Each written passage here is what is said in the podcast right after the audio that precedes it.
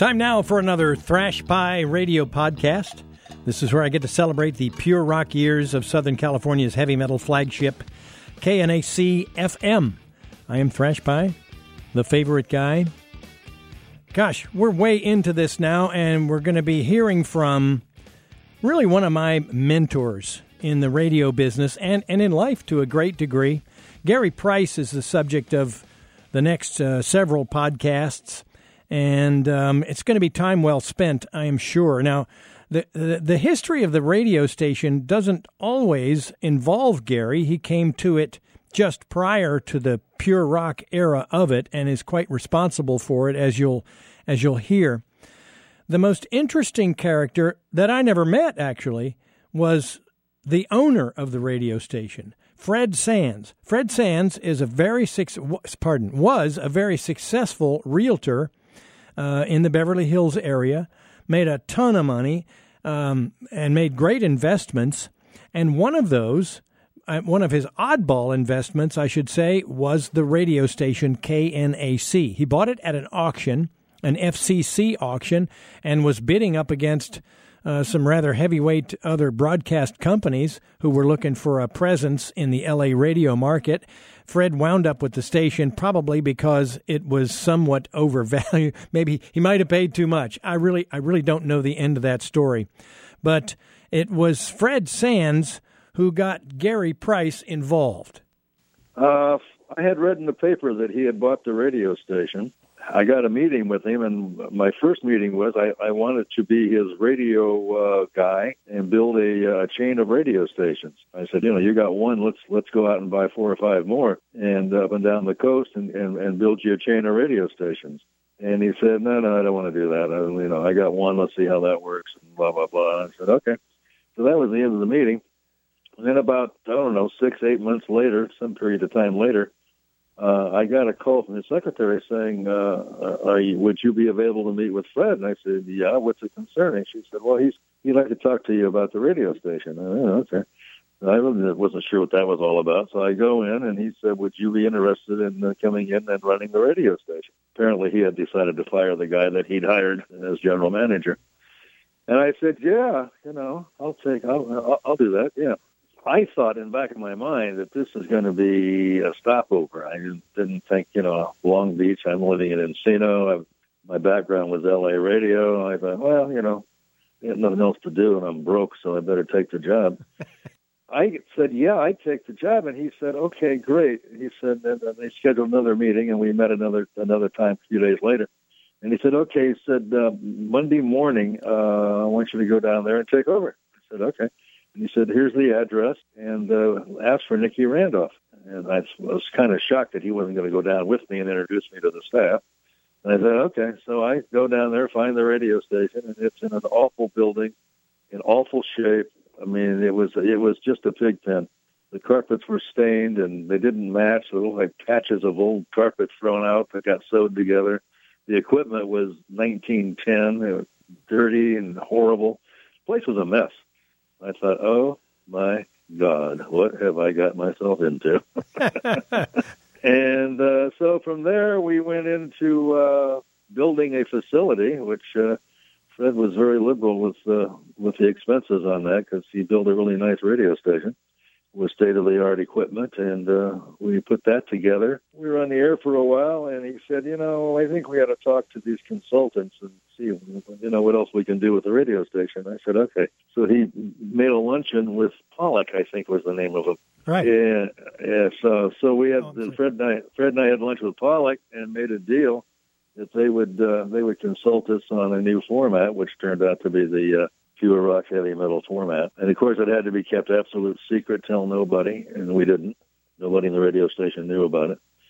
So then the morning we fired up the heavy metal, and away we went. Yeah. Pure rock was born. Exactly. So describe your relationship with Fred, if you would. He as a, almighty investor, and you as the guy that suddenly wound up with this mess to clean up. Well, he was a good guy to work for. He's a little different than your average Joe. He left me alone. He never got in my kitchen. As long as I showed a profit and kept him out of trouble, we didn't get sued, and the FCC didn't come after us.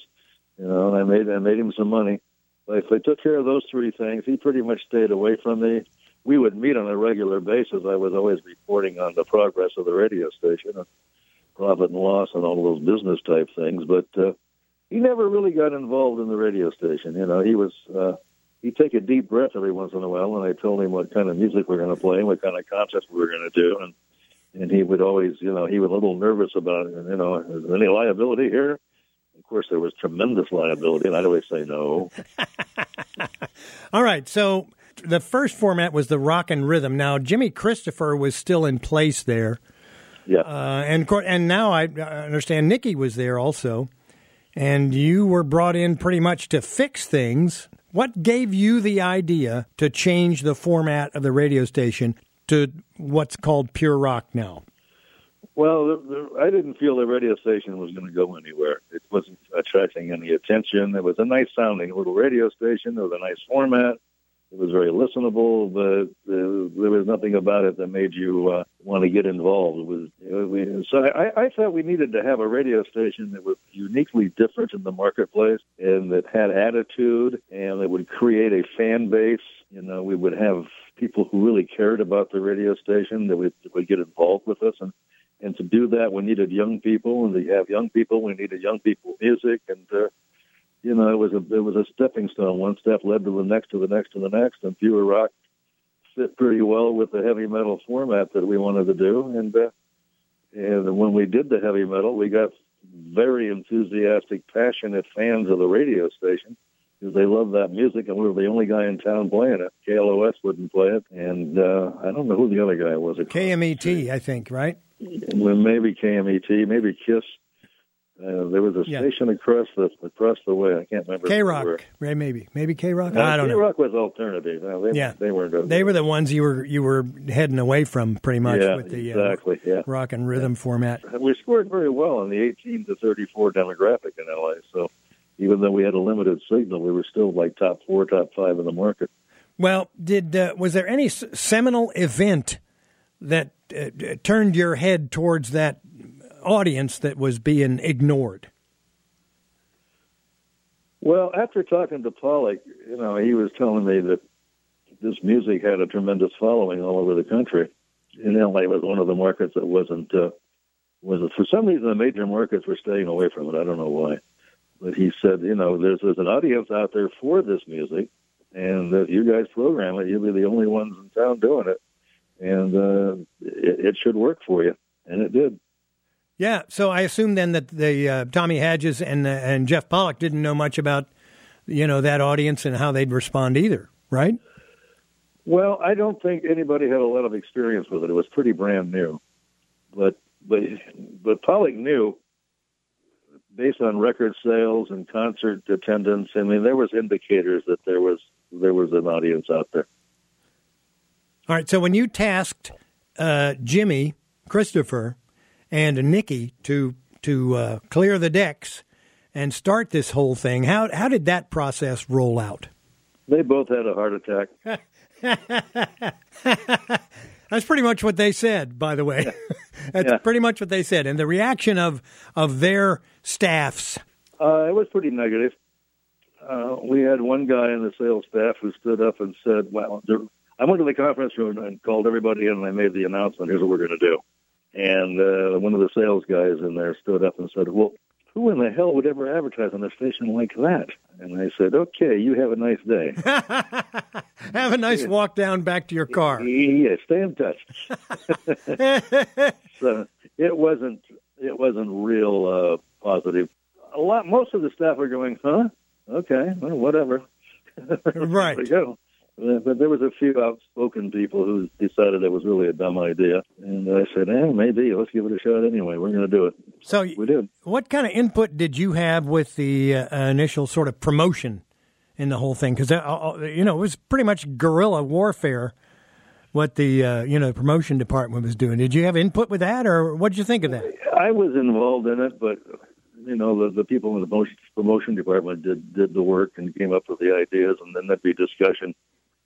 you know, which one we should go with and how we should approach it. I mean, I was kind of like just managing it, just overseeing it. I was involved to some degree. In fact, one of the things that I did do was we were going to do the last T-shirt because we knew the radio station was going to be sold.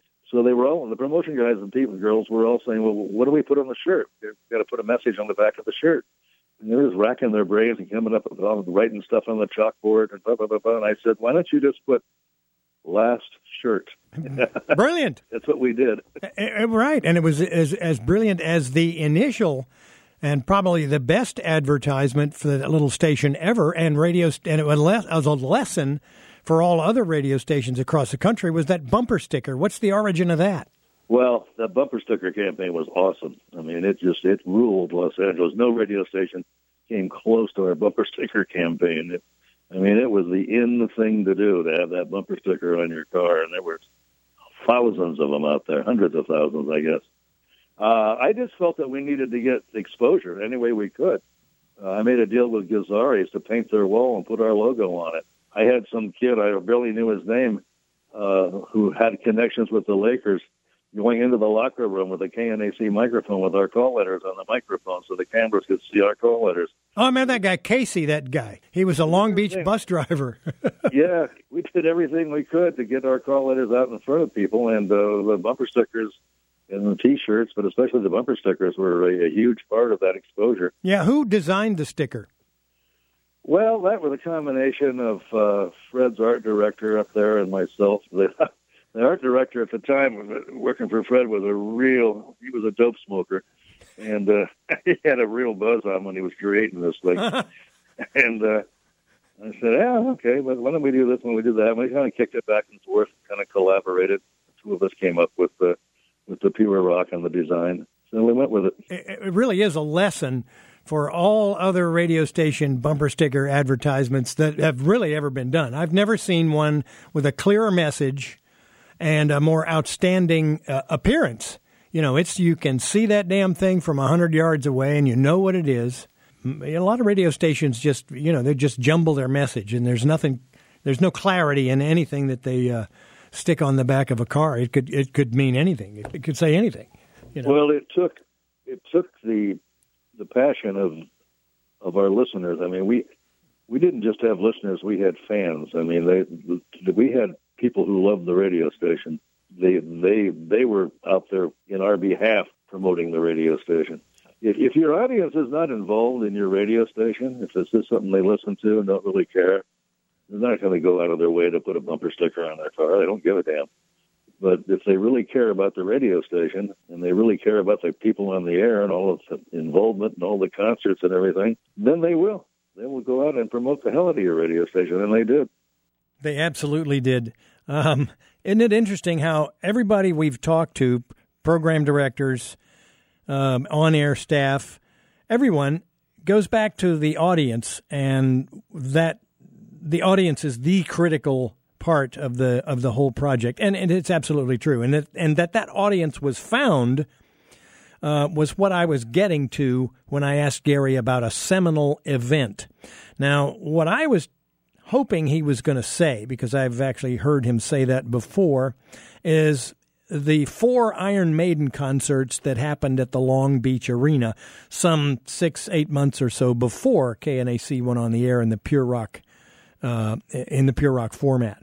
Because that, if there was ever an indicator that there was an audience out there that didn't have a radio station playing their music, it was those 4 concerts. I mean, not to mention the Judas Priest concert. And I got to say, the Long Beach Arena was pretty much the pivot point of a lot of those concerts. It was easy for those acts to get booked in there. Gary also talks as a manager talks, as an entrepreneur talks. He looks at the decisions that he makes rather than taking credit for the decisions and the results that happened as a result of his decisions. So he, in my opinion, he sells himself a little bit short, because I see it as Gary as the real force behind the whole thing. He also talks about the consultants there, Jeff Pollack and Tommy Hedges. They're local guys. They're out in the Palisades, and they're known throughout the radio industry as great consultants. And they were employed by Fred, as Gary told it there, Fred Sands being the investor, the owner of the station. And I see that now as he hired them as a research arm for Gary to use in making his decision as to where the radio station and its format was going to go. So it's quite interesting. Gary made it sound like, oh, Pollock made the decision. That's not true. Gary Price made the decision after having the Pollock consultancy do that research and show him those numbers. A great, great decision maker, our friend Gary Price.